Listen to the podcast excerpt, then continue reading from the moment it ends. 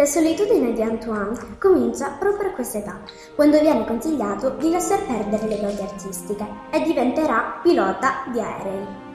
Imparerà così la geografia, che gli sarà di grande aiuto per potersi orizzontare nei suoi viaggi.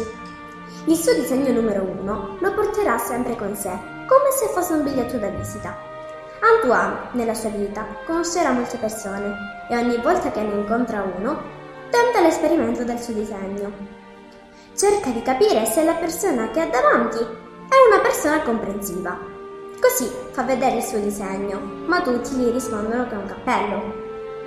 E allora non parla di boa, di foreste primitive, di stelle, si abbassa al suo livello, gli parla di politica.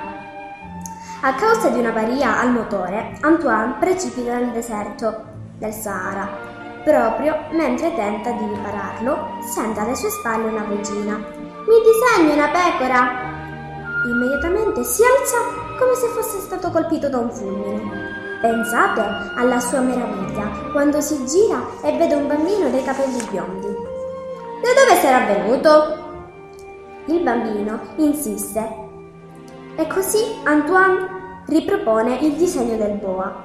Subito il bambino gli risponde non ho, vo- non ho voglia di vedere l'elefante dentro al boa. I boa sono pericolosi e gli elefanti sono troppo grandi. Per favore, disegnami una pecora.